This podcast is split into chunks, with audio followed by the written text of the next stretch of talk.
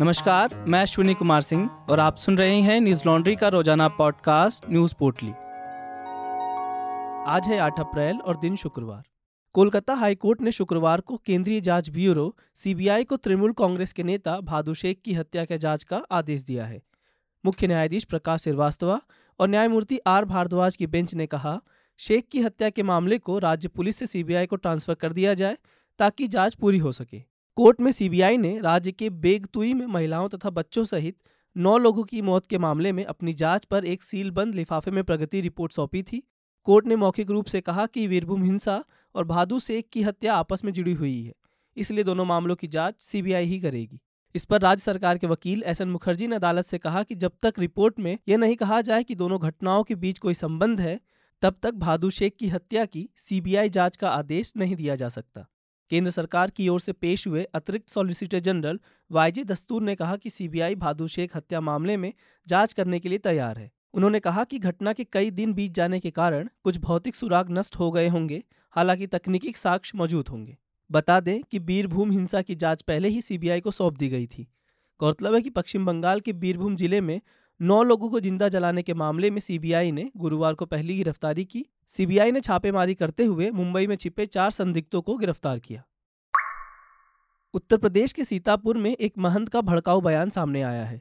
महंत बजरंग मुनि दास वीडियो में हिंदू लड़कियों से छेड़छाड़ करने पर दूसरे समुदाय की बहु बेटियों से रेप की धमकी दे रहे हैं। वायरल वीडियो 2 अप्रैल का बताया जा रहा है। स्थानीय लोगों के अनुसार महंत ज़िले के खैराबाद क्षेत्र में शीशे वाली मस्जिद के सामने आए थे। यहाँ नवरात्रि और हिंदू नववर्ष के अवसर पर एक जुलूस निकाला गया था। यहाँ उन्होंने मस्जिद के सामने इस तरह का आपत्तिजनक बयान दिया। वीडियो में महंत कहते हुए सुनाई दे रहे हैं कि अगर कोई मुस्लिम इलाके में किसी लड़की को परेशान करता है तो वह मुस्लिम महिलाओं का अपहरण कर लेंगे और सार्वजनिक रूप से उनका बलात्कार करेंगे। एनडीटीवी की खबर के मुताबिक सोशल मीडिया पर वीडियो सामने आने के बाद सीतापुर पुलिस के अतिरिक्त पुलिस अधीक्षक राजीव दीक्षित द्वारा जाँच शुरू कर दी गई है। पुलिस ने कहा कि जाँच में सामने आए तथ्यों और सबूतों के आधार पर नियमानुसार कानूनी कार्रवाई सुनिश्चित की जाएगी।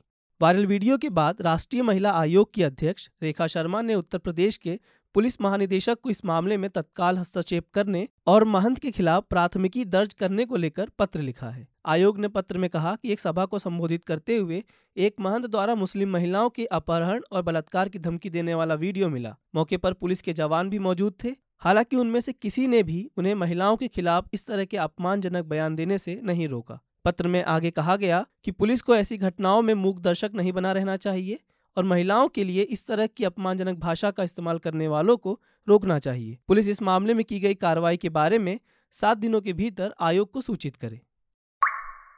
पाकिस्तान के प्रधानमंत्री इमरान खान को सुप्रीम कोर्ट ने बड़ा झटका दिया है। पाकिस्तानी सुप्रीम कोर्ट ने कहा कि इमरान सरकार के खिलाफ अविश्वास प्रस्ताव को खारिज करना असंवैधानिक है। कोर्ट ने आदेश दिया कि अविश्वास प्रस्ताव पर शनिवार को नेशनल असेंबली में वोटिंग की जाएगी। इससे पहले पाकिस्तानी सुप्रीम कोर्ट ने कहा कि डिप्टी स्पीकर कासिम सूरी का फैसला संविधान के खिलाफ है। डिप्टी स्पीकर ने आर्टिकल पाँच का हवाला देकर अविश्वास प्रस्ताव को खारिज कर दिया था। सूरी ने दावा किया था कि यह प्रस्ताव सरकार को गिराने के लिए विदेशी साजिश से जुड़ा है और इसलिए यह विचार योग्य नहीं है।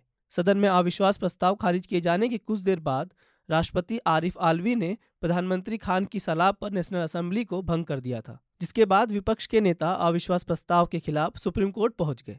एनडीटीवी की खबर के मुताबिक, अदालत ने स्पीकर को 9 अप्रैल को सुबह 10 बजे नेशनल असेंबली का सत्र बुलाने का आदेश दिया, ताकि अविश्वास प्रस्ताव पर मत विभाजन किया जा सके। सुनवाई के दौरान मुख्य न्यायाधीश बंदी याल ने कहा कि उपाध्यक्ष का फैसला प्रथम दृष्टया अनुच्छेद पंचानवे का उल्लंघन है। सुप्रीम कोर्ट के इस फैसले पर इमरान खान ने प्रतिक्रिया देते हुए कहा कि वह शुक्रवार को देश को संबोधित करेंगे।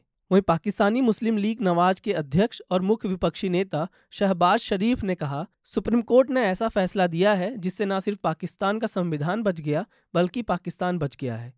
इससे पहले पाकिस्तान चुनाव आयोग ने राष्ट्रपति से कहा था कि वह अक्टूबर 2022 से पहले चुनाव नहीं करवा सकता। राजस्थान के करौली में हुई हिंसा के बाद से स्थिति सामान्य नहीं है। वहाँ अभी भी पुलिस तैनात है और कर्फ्यू लगा हुआ है। इस बीच राजस्थान के अजमेर शहर में धारा एक सौ चौवालीस लगा दी गई है। शहर में अगले एक महीने तक किसी भी धार्मिक आयोजन में झंडों और बैनर के इस्तेमाल पर भी रोक लगा दी गई है। लाइव हिंदुस्तान की खबर के मुताबिक इस आदेश में कहा गया कि ज़िले में होने वाले धार्मिक आयोजनों में अब सरकारी स्थल, सार्वजनिक चौराहे बिजली व टेलीफोन के खंभे व किसी व्यक्ति की संपत्ति पर बिना स्वीकृति के किसी भी प्रकार के बैनर अथवा झंडे नहीं लगाए जा सकेंगे। साथ ही अगर ऐसा करते हुए कोई भी पकड़ा जाता है तो उस शख्स के खिलाफ कानूनी कार्रवाई की जाएगी यह आदेश तत्काल प्रभाव से लागू हो गया है। वहीं मीडिया रिपोर्ट के मुताबिक पूर्व शिक्षा राज्य मंत्री व अजमेर उत्तर से विधायक वासुदेव देवनानी ने इस आदेश को तुगलकी फरमान बताया है। उन्होंने कांग्रेस सरकार पर निशाना साधते हुए कहा कि अपनी नाकामी छुपाने के लिए कांग्रेस सरकार इस तरह के आदेश जारी करवा रही है। जबकि इससे लोगों की धार्मिक भावनाएँ आहत हो रही हैं। सरकार कानून व्यवस्था को मज़बूत करने की बजाय लोगों को भड़का रही है। गहलोत सरकार मुस्लिम तुष्टिकरण की राजनीति कर रही है। अजमेर से पहले कोटा में धारा 144 लगाई गई थी, वहीं करौली में अभी भी धारा 140 लागू है।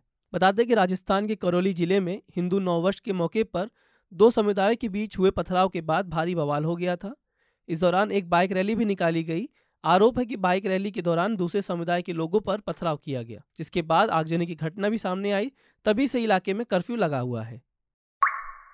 रूस यूक्रेन जंग के बीच संयुक्त राष्ट्र महासभा में रूस को संयुक्त राष्ट्र मानवाधिकार परिषद से बाहर कर दिया गया। रूस को बाहर किए जाने को लेकर हुई वोटिंग के दौरान रूस के खिलाफ तिरानवे और पक्ष में 24 वोट पड़े। इस वोटिंग में भारत समेत अंठावन देश वोटिंग से बाहर रहे। बूचा अटैक के बाद यूएन जनरल असेंबली की बैठक बुलाई गई। यूएनएचआरसी का गठन 2006 में किया गया था।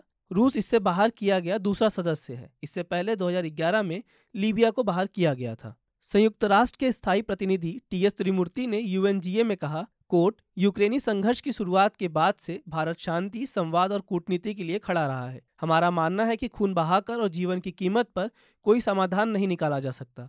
यदि भारत ने किसी भी पक्ष को चुना है तो वह शांति का पक्ष है। हम हिंसा को तत्काल समाप्त करने के पक्ष में हैं। अनकोट उन्होंने कहा कि हम बिगड़ती स्थिति पर गहराई से चिंतित रहना जारी रखते हैं। जब निर्दोष मानव का जीवन दाव पर होता है तो कूटनीतिक एकमात्र विकल्प के रूप में प्रबल होना चाहिए। उन्होंने बूचा में हत्याओं की निंदा की, साथ ही कहा कि हम एक स्वतंत्र जाँच के आह्वान का समर्थन करते हैं। बढ़ते संघर्ष के प्रभाव को विकासशील देशों में साफ़ साफ़ महसूस किया जा सकता है। वहीं यूएनएचआरसी से रूस को बाहर करने के फैसले का यूक्रेन के विदेश मंत्री दिमित्रो कुलेबा ने स्वागत किया। उन्होंने कहा मानवाधिकारों की सुरक्षा के लिए संयुक्त राष्ट्र की इकाइयों में युद्ध अपराधियों के लिए कोई जगह नहीं है। उन्होंने कहा कि मैं सभी सदस्य देशों का आभारी हूँ, जिन्होंने इस प्रस्ताव का समर्थन किया और इतिहास का सही पक्ष चुना। न्यूज़ लॉन्ड्री सौ प्रतिशत विज्ञापन मुक्त प्लेटफॉर्म है, जिसका मतलब है, हम किसी भी सरकार या कॉरपोरेट से विज्ञापन नहीं लेते। हम आपके समर्थन से चलते हैं। हम ऐसे ही स्वतंत्र होकर काम कर सके, इसके लिए न्यूज़ लॉन्ड्री को सपोर्ट करते रहिए। न्यूज़ लॉन्ड्री को सहयोग देने के लिए Hindi dot newslaundry dot com पर जाएँ और सब्सक्राइब करें और गर्व से कहें, मेरे खर्च पे आज़ाद हैं खबरें। आज बस इतना ही। आपका दिन शुभ हो। नमस्कार।